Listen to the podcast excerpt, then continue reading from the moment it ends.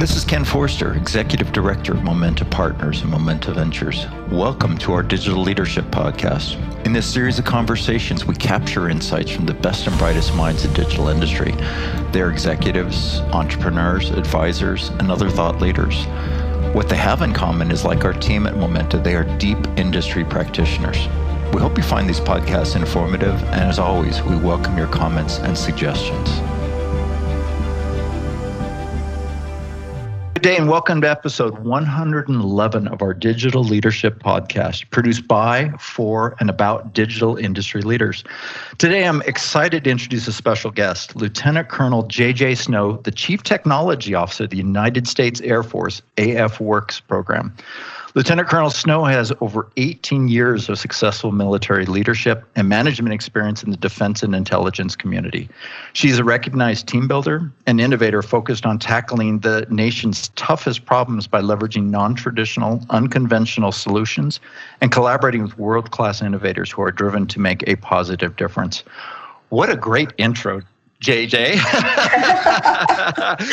welcome, welcome to, to this. And so the back the back channel on all of this is I was in the U.S. military and in an enlisted status. So we were just joking how difficult it is for me to refer to uh, a an, an, officer in the military as anything but their officer rank. And so she's giving me the permission to call her JJ through this. And uh, so Please. welcome, JJ. It's great to have you on this podcast. Oh, Ken, thanks so much. I'm really delighted to be here, and, and I really appreciate the opportunity to share more about uh, what AFWERX has been up to, and, and just so excited. There's so many cool initiatives going on, and, and it's it's great to be able to get that out to the public. So thanks for having me today. Absolutely. So let, us start with a little bit of your history because I think is quite salient to uh, what you've developed. Tell us a bit about your background and really how it has informed your views of innovation and technology. Yeah, definitely. So I, I have a, a, bit of a diverse background. I actually started off as an, an intelligence officer and uh, predominantly worked special forces or special mission units almost my entire career. Um, absolutely loved it. What I will say is, by being in these types of really uh, leading edge environments, we were constantly challenged by emerging technologies. We we're constantly learning and doing and we had a, a great degree of freedom to experiment and try new things. And I would definitely credit that background uh, to my success as an innovation officer now. It, it, seems that from an early age you were destined for government service. I saw originally that you worked within the U.S. Fish and Wildlife Service, then the U.S. military. What, what attracted you to serve your country as you do? So, a, a couple of things. Um, the majority of my uncles and both of my grandfathers served in the military. And so when I was growing up, I always had a sense of pride about that. I remember, you know, any of Memorial Day, Labor Day, July 4th, we would go Veterans Day for the different parades. And uh, my relatives, my uncles, my grandfather would point out, hey, this unit did this, this unit did that. I know some of my buddies are here. And they would tell their stories. And um, that was really inspirational for me. Uh, uh, there were a lot of uh, fun tales, and then there were some serious tales too, and and that really inspired me because the focus was always about giving back. Um, and then how can we give back in such a way that we can see others achieve? So I, I was raised to believe that if you see a problem um, or you see an issue, you don't complain about it. You figure out a way to fix it you get you get in there you get involved and you try to change it for the better. And so as i was coming up i also learned a lot about a lot of uh, the different emerging environmental issues. Um, and i got into writings and readings and a number of, of speaker events uh, for folks like jane goodall and rachel carson jacques cousteau marty stouffer from wild america. And that gave me a passion to contribute for um, or in the area of environmental conservation that's how I got into the Fish and Wildlife Service. Loved it, did it for five years, but the Fish and Wildlife Service made a mistake. They sent me back for a degree in political science uh, with a minor in environmental policy, and I was going to move into the, the refuge manager track to become a wildlife refuge manager. And at the time, uh, you had to focus on a specific area of the world, a regional expertise to get the degree. I had never done any work on the Middle East, or Africa. And so I was really interested in that. And that happened to be uh, right around the time the bombing took place in the USS Cole. And the very first class I had assigned me um, the topic of, of writing about and researching about this guy I'd never heard of, Osama bin Laden, and the bombings that he had conducted in uh, Africa. And so wow. I'm, I graduated. Um, in fact, within a few months of, of graduating from the course, um, I had already decided that I wanted to go join the FBI at the time. I was midway through their process and 9 11 happened. And uh, I was actually in my Middle Eastern policy class, one of them at that time. And I remember seeing the, the planes hit the buildings wow. and the shock of, of, that moment. And everybody in the classroom felt that way.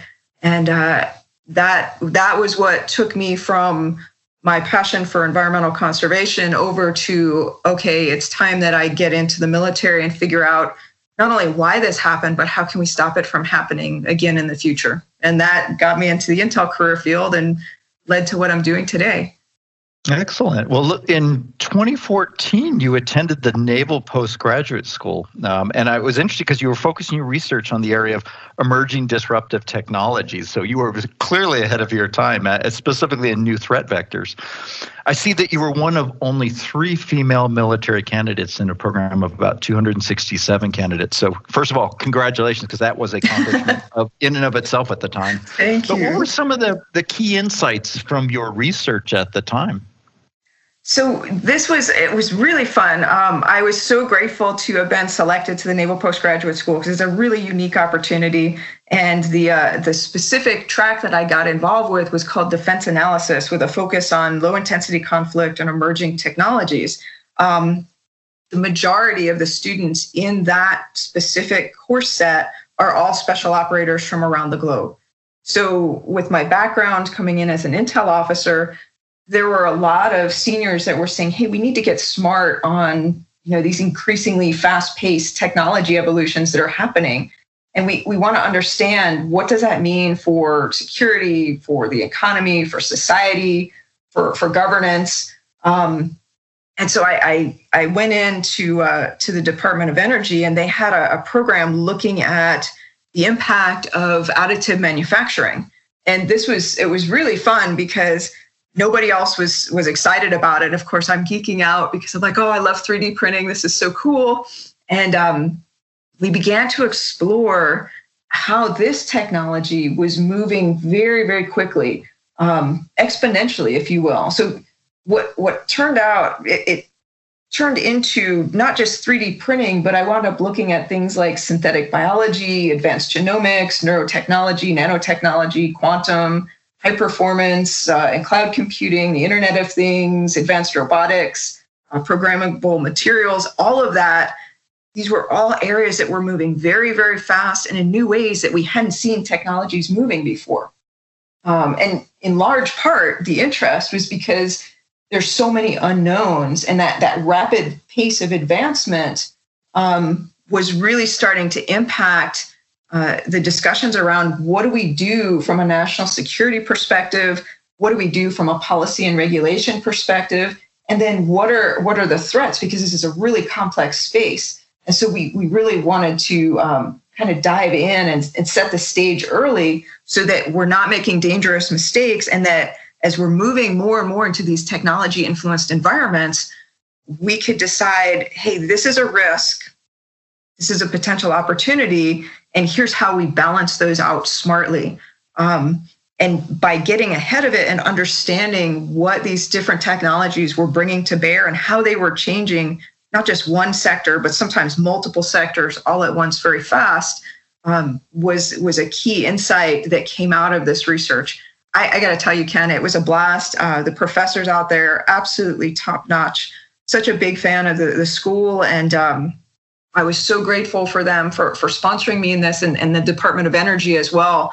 Um, when I, I told them, hey, I, I want to talk to hackers and makers and I want to try out these new techniques and, and, test out this tech. Nobody ever told me no. They said, go and do it and let's see what happens. So it, was a fantastic experience. And, and I just, I, I, couldn't, I couldn't ask for a better opportunity. And that actually launched me into my current career. Excellent. Well, uh, I was going to say, I guess it all converged together because in 2016, uh, you started, uh, what I'll say is a series of assignments focused on innovation, but through a program called uh, SOFWERX at the time, S O F W E R X. Right. Can you talk about what innovation me- meant in this con- uh, context and what the role of SOFWERX was? Definitely. So, um, when I left the Naval Postgraduate School, I was actually um, involved with the Air Force Agency for Modeling and Simulation in Orlando. And there was a group at Special Operations Command in Tampa that knew I was up there, and they reached out. They were called the Donovan Group. And it, it was a, a group of really bright thinkers. Most of them were at the 06 level and they said, "Look, we um, we like the work that you did. Uh, we like what you you pre- presented to the White House on on your thesis work. We'd love to have you come down here and consider being part of the Donovan Group and joining the SOFWERX team." And I said, "Okay, well, tell me more." And they said "SOFWERX was established as an adjacent innovation hub to drive um, agile mechanisms for innovation for special operations. So, how can we innovate smarter, faster? Get the teams what they need, uh, both in the technology space, but then also in the acquisition space. And so I was intrigued. And uh, that's when I, for the first time, I met uh, Secretary uh, Hondo Geurts, Jim Geurts.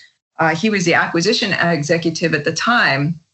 And when I got down there, I, I did my presentation. I talked about all the technologies. And afterwards, he said, You know, you should think about coming down here. And, and I said, I, I'm interested in it. And uh, I was skeptical, though, I got to say, because they're telling me they're innovating inside government. And I, I laughed and I said, respectfully, I, I, am this. Um, and and so uh, he he laughed back at me. He said, "Well, look, if I'm wrong, you know, no harm, no foul. You, you go back and do what you want. But if I'm right, come here and, and work for me for three years." And so I went down there, and uh, I absolutely loved it. It was the facility was set up. Um, in an old tattoo parlor when we first started, which was a trip. um, and Ken, we had all kinds of amazing people coming in um, with different sorts of technologies, and we were at the time we, uh, the the unit was about two years old when I got there, and uh, we were maybe five people. Uh, now it's it's about 25 people, and they've expanded to a 35,000 square foot facility, and uh, typically you're getting well over 100 people coming into the space to interact every single day.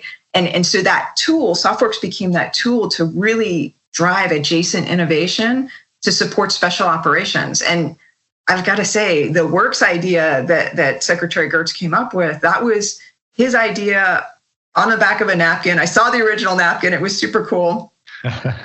Acceleration. How can we break things positively and move faster how can we um, easily identify and right size policy and regulation in areas that are overregulated? How can we provide a safe space to test out emerging technology to understand the risks and the opportunities? And then how can we also provide a public space that allows us to bring in that deep expertise that we normally can't access in the government? Hackers and makers and academics and scientists. And at the same time, also explore agile acquisitions. So here is this really cool model that creates a friendly front door to the US government for startups, for small businesses, individual innovators, and non-traditionals to all come in as they are and contribute. And it, it was the coolest thing.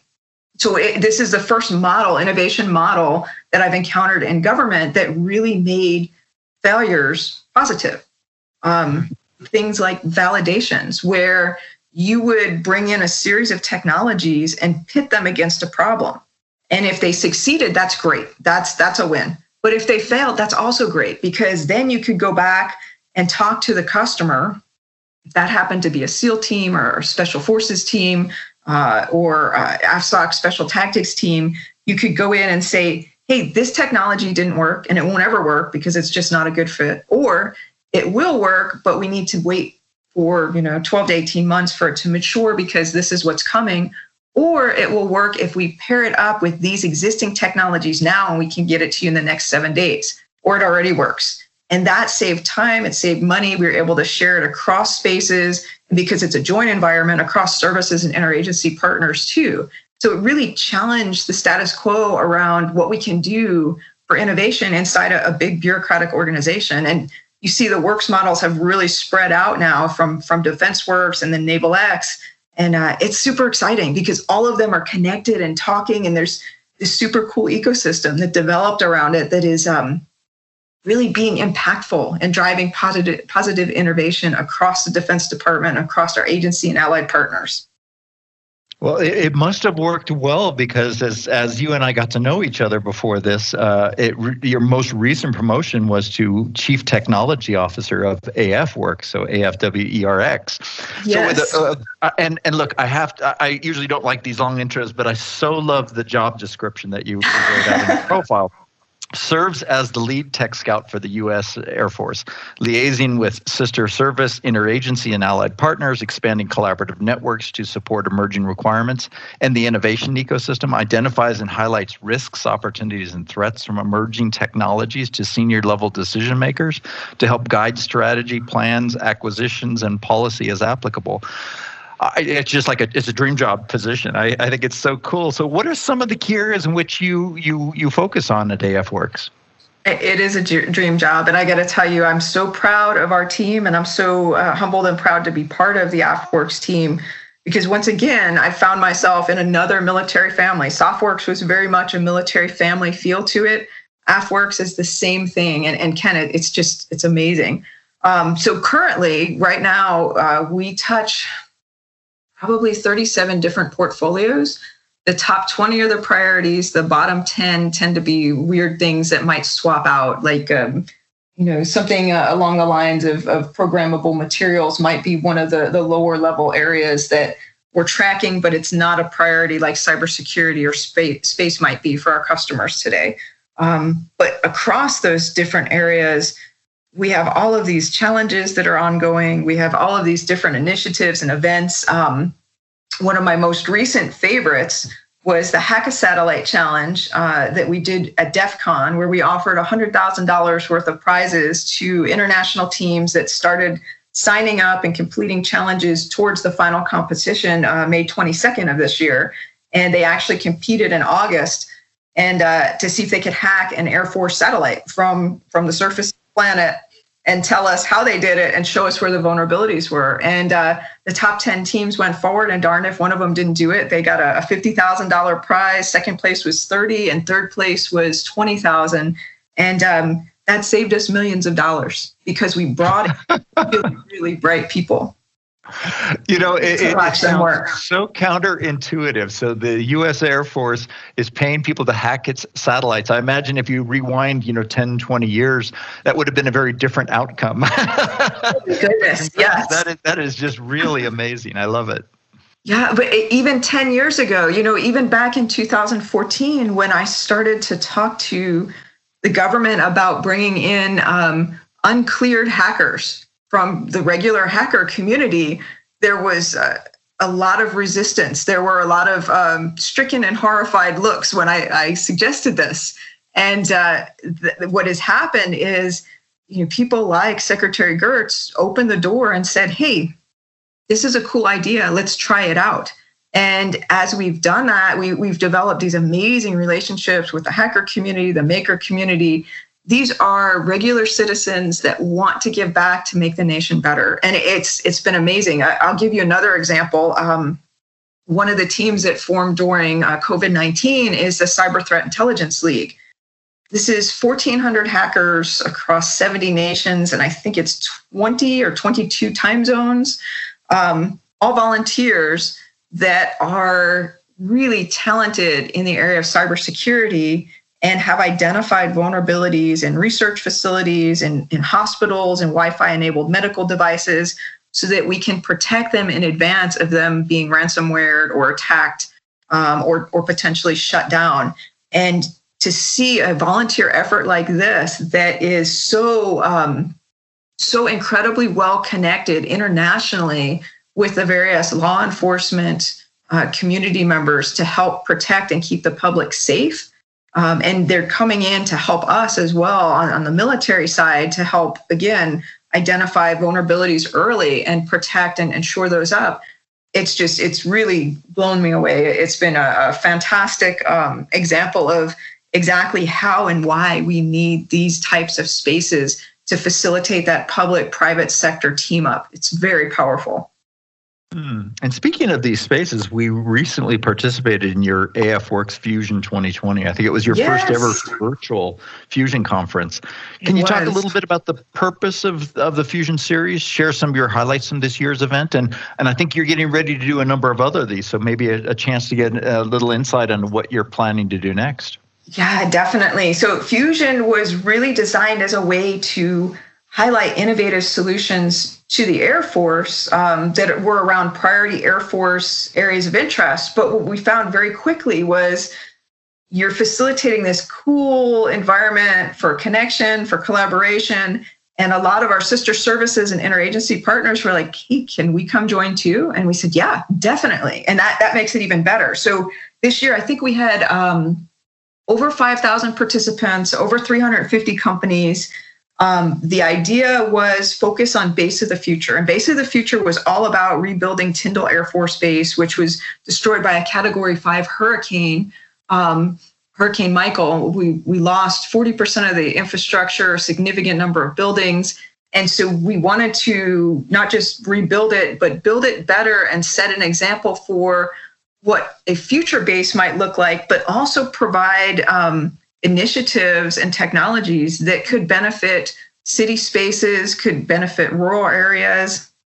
And so we started to build this out in such a way that you know we made our speakers and our solutions available uh, to whole of government, but we also wanted to give back publicly. So if you go to our AFWERX uh, page for Base of the Future, we did some really cool like sizzle reels and all of the speakers were recorded and we, we posted that on youtube so people have access to that um, so really, Fusion is becoming that event that it does a lot for innovation, but it's also meant to inspire the future, not just for the Air Force, but for everyone. And at the end of the day, you know, the AFWERX team, we all joke about this. If we do our jobs right, we should create a, a culture of positive innovation that becomes the norm. And this this permeates everything. And we should be able to, you know, put ourselves out of a job if we do this right. That's the, that's the eventual goal. So um, it was a fantastic event. We, we focused on things like base security, installation resilience, um, different types of technologies to improve operational effectiveness, um, develop some really cool reverse engineering uh, techniques and solutions, and then that establishment of a culture of innovation, both inside and outside of the military, to, to benefit the nation. That was a big core component. And then we also had airmen and family well being um, focus as a focus uh, during times of crisis. That happened before COVID. We find it's even more relevant now. And so we're really looking at um, how do we build out those technologies, you know, to make sure that we're caring for our people, but we're also providing solutions that can care for the nation too. And that that gets me excited because you know we all joined the service to make a difference for the country. Now we're able to do, make a difference for the American people as well. So 1,500 ideas were submitted. Uh, we selected the top 370, and then we down selected, I think was uh, 92 or 93 that were chosen to move forward. So what you're going to see coming up is a continuance, but in a series of challenges. And so we've got these really cool challenges around uh, green energy coming up. We've, we've released six of them so far uh, looking at everything from austere operations to solar power to new battery technologies. And this is where we're bringing the public and the private sector and academia and non traditionals together um, to really benefit from that innovation ecosystem and focus on these green energy solutions to benefit the Air Force, to benefit Tyndall during the rebuild and build better, and then also to benefit the nation as we look at how can we start to go carbon neutral or start to move in that direction? And, and so these these are super exciting technologies that we've got coming into play right now. So i can't wait to see what comes out of these next six challenges. That's going to be really really fun and, and speaking of, I think uh, so. At the time we're recording this, you are planning a uh, next big event. I think you're calling it Engage Space, and we've been officially invited, so we're on the insider list as yes. well. It sounds quite excited. I'm afraid, though, by the time that we release this, it will already have been passed. But talk a little bit about what you're planning to do there. And by the way, it's so cool to scroll down in there and see the new Space Force logo there. It's, it's pretty cool. Isn't that awesome? Oh my gosh. Yep. It's and you know, people are are super excited about it. You know, this is really where where we're we're looking towards the future. There's so many positive things uh, coming from from the space environment right now, and and I just uh, oh my gosh, we could do an entire podcast just on what's developing for space at, at this point in time. But the the Engage Space event is all about bringing together men- mentors and networking around the space domain. These are our initial discussions, our initial explorations to see who's been working on what. And this, these are our our uh, ecosystem partners from academia. Uh, you know, we work closely with the Academic Venture Accelerator, um, and they have uh, the top 34 of 40 schools that are, you know, working technology transfer to the government and, and highlighting their tech solutions and, and showing, hey, here's how we can help in these specific areas. Sometimes those are health areas like the COVID 19 Unite and Fight task force that was set up. That's you know inspirational because here you have people coming together to make a positive impact for the nation and the world around the pandemic. And a lot of these academics uh, and, and, universities are coming in with these amazing ideas that they're they're coming up with now or that they've had, but they they found that hey, this is a perfect fit. We're seeing the same thing uh, when you're talking about the space domain and what comes next. And um, I got to tell you, Ken, I'm just I'm really excited. It's kind of like being in the the early ages of Star Trek here with with some of the the topics that are coming up. And uh, I had a wonderful discussion with a, a team that is building um, uh, their gas stations in space. I, I, absolutely love it because they've already tested two of them out. They used one to get uh, water to the International Space Station. They've developed a, a space-based docking port so satellites could potentially refuel off of these which means uh, for maintenance purposes and for cost purposes, we'd have much longer lifetimes and, and reduced maintenance. Um, we're talking to you know a number of companies around different types of robotics. Um, you know, I, I, had the opportunity to team up as as a judge and a volunteer board member with with Moonmark Space. That is a focus on um, getting young people engaged around space, and uh, in particular, challenging them to really reach for the stars. And this one got me excited because in six weeks, we had uh, international high school teams that came together and competed. And we got our top two teams that developed for less than 50,000 each lunar rovers that will be launched in October of 2021 to the face of the moon. And these kids will get to race their, their rovers on the moon. But for the first time, we now have um, high school students that are de- designing technologies that we could put on the moon and we can put little lasers on them so you can do laser range finding you can start to do measurements from the surface of the earth to the surface of the moon um, for less than $50000 a pop. And these kids just did this in, in six weeks during covid. And everything was done virtually. So it, it was that kind of uh, event that kind of coming together where I, I, get to sit in as, as the Air Force person and, and look over the tech and, and judge and you know comment and advise that, that really gets me excited. These are the types of initiatives where we see the most benefit coming out of it because who would have thought that you know high schoolers could design successfully design lunar rovers for less than $50,000 in 6 weeks. It was awesome. Wow. Yeah. Look, speaking of space, I, I, as if all of your other accomplishments aren't enough, you're also a, a science fiction writer, having published oh, no. the first book of your space trilogy in 2013, followed by Gauntlet in 2016. I actually love it. You're reaching for the stars, literally. So, what inspired you to write these, and when can we expect the final book of the? Uh, of the I knew you were going to ask me that. Oh. My fans hate me. They hate me. So I, you know, I, I'm a huge sci-fi nerd. I have been since I was a kid. Everything and anything, comic books, sci-fi, science fact, I, I would get my hands on it and just immerse myself in it. Loved, loved, loved, and still to this day love it. Um, and so I, I, really got inspired inspired while I was uh, teaching out in Texas uh, to write. And I, I, did my first novel out there, uh, Gunship, and uh, teamed up with Adam Byrne uh, in the UK.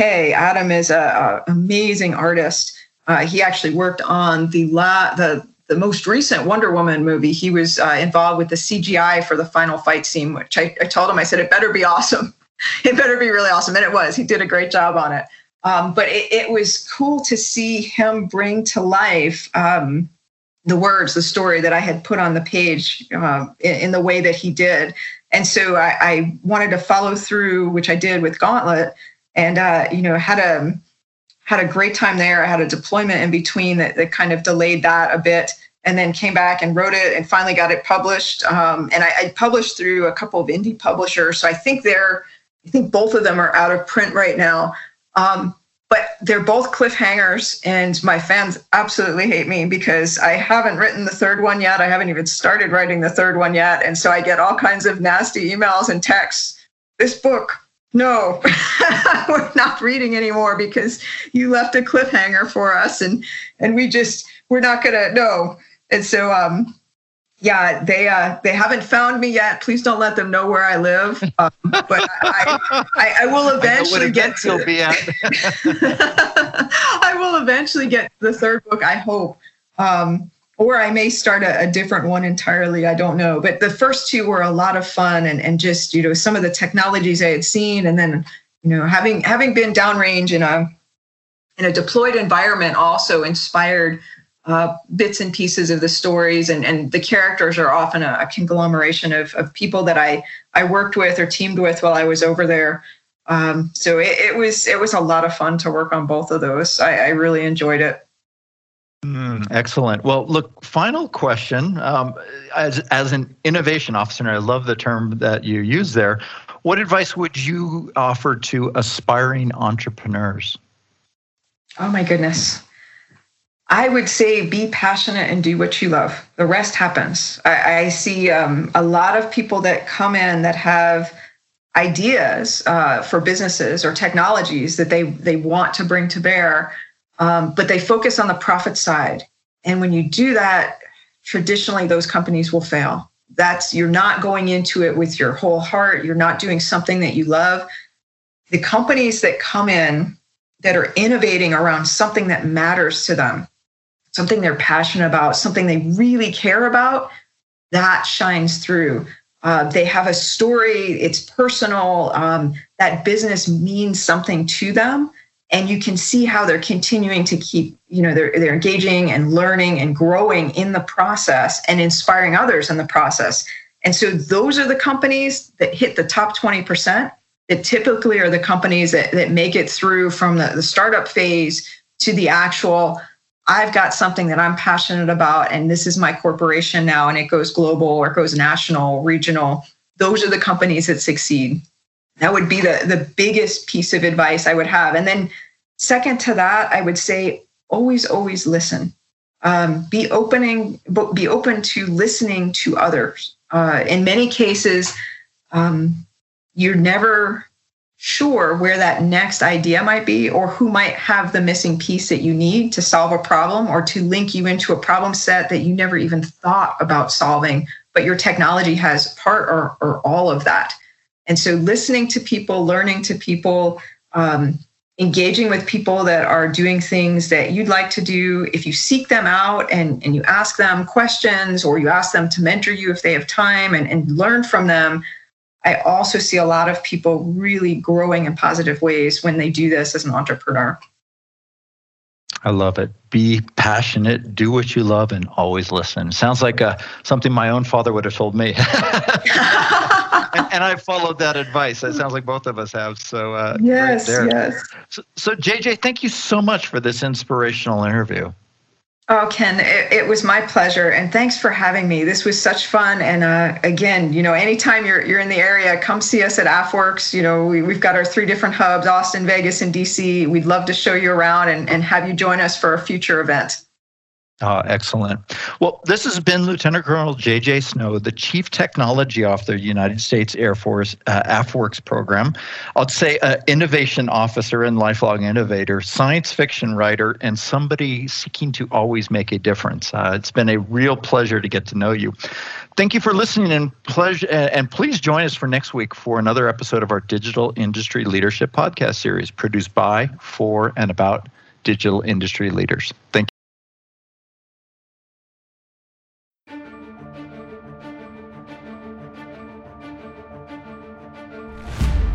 listening to the Momenta Digital Leadership Podcast. We hope you've enjoyed the discussions, and as always, we welcome your comments and suggestions. Please check our website at momenta.one for archived versions of prior podcasts, webinars, as well as resources to help with your digital industry journey. Thank you for listening.